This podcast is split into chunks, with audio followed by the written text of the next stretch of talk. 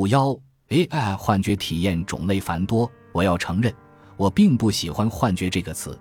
在我听来，它既显得过于委婉，又很容易激发人们的警惕。而且，幻觉包含了很多内容。据我统计，大语言模型至少可以产生以下四种不同类型的幻觉：一、无意义的，这种可能是问题最小的，因为它们很容易辨别。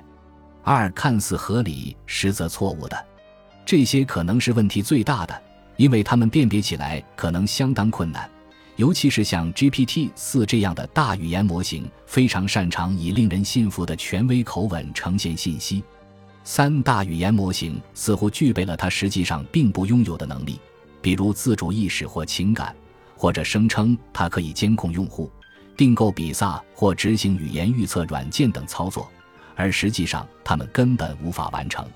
四、故意和具有破坏性的幻觉，例如，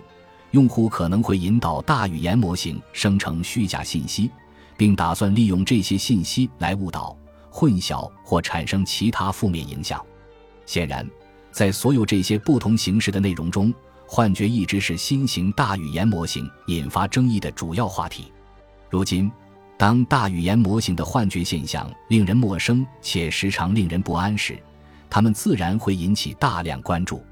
我认为，这在一定程度上是因为幻觉现象与我们对于高级 AI 的既定期望相矛盾。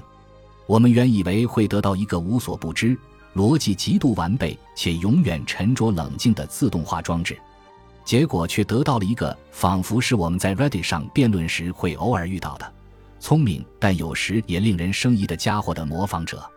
然而，我必须指出，这种幻觉确实带来了新的潜在风险。一个自信的聊天机器人告诉人们如何启动汽车，可能比一个陈旧且静止的网页提供的相同信息更能激发他们采取行动。因此，人们的担忧并非没有道理。